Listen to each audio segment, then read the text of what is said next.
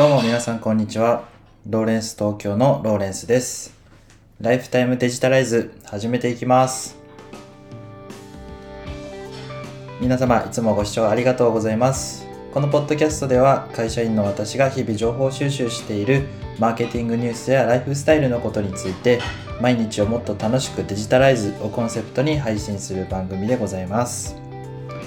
えー皆様いかがお過ごしでしょうか、えー今日も楽しい一日にしていきましょう。と、先日ですね、あの、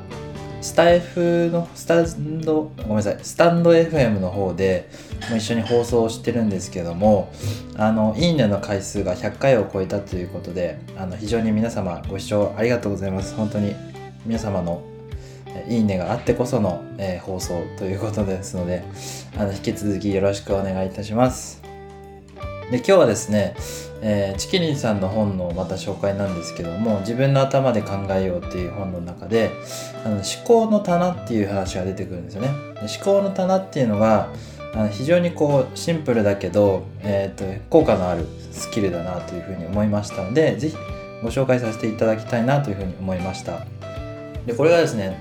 あの頭の回転早いねってこうなんか聞いたことある言葉だと思うんですけどもちょっと憧れますよね。頭の回転早いね。ってこう言われたら嬉しいですよね、まあ、そんなこう頭の回転が速い人はどんな考え方をしてるのかっていうことのヒントになるお話ですのであのぜひあの楽しみにあの聞いていただけたらなというふうに思います。じゃああの具体的に思考の棚っていうお話が何なのかっていうことなんですけども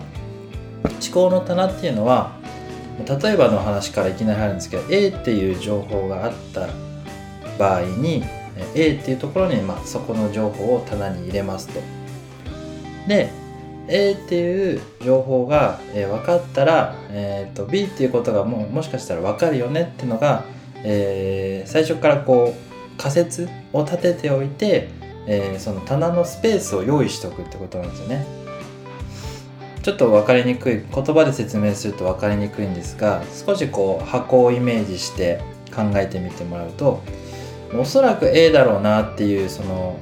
内容が例えばあったとして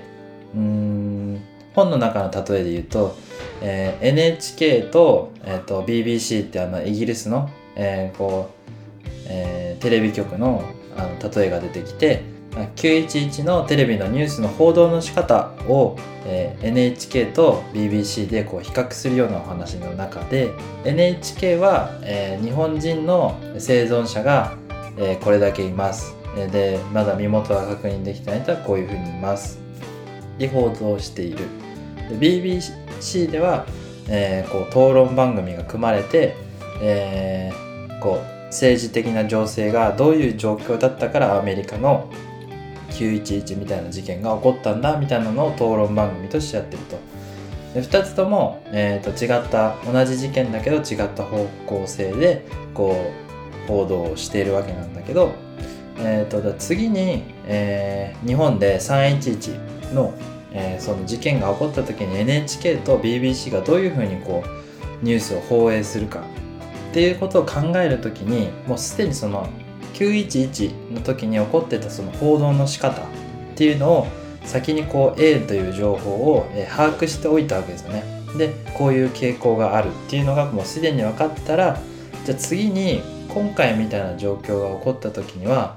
前にこういう報道の仕方をしてたから今回もこういう報道の仕方をするのかなっていうふうに考えるんですよね。でそうすると,、えー、と判断がその余計な情報にぶれないであ、えー、とこう箱を用意しておけてそこにこう欲しかった情報をすぐにパッて入れてこう判断を早くできるっていうそういうようなお話で、まあ、結構こう難しいんですけど要はこう仮説を立てておいてあの A っていう情報が分かったらもう B が言えるっていうのをすでに用意しておくってことですね。だからあの頭の回転が速いっていう風にこう話してる人からは感じるっていう。でもあの、えー考えてる側としてはもうすでにこう仮説を立てておいてるからもう考えることは完了してるんですよねもうこうだったらこうなんだろうなっていうのはもう予想がついててでやっぱりそうかって思えるからすぐにパッとこう話をあの出せるわけなんですね。まあ、こうちょっとニュースの報道の仕方の具体例で本の中の具体例を使っても結構分かりにくくなってしまって恐縮なんですけども、まあ、こういう仮説を立てておいてであのこの話が来たらこう返せるなっていうのをあらかじめ用意しておくこうボックスみたいのがあるんですよっていうそういう思考の整理の仕方なんですよね。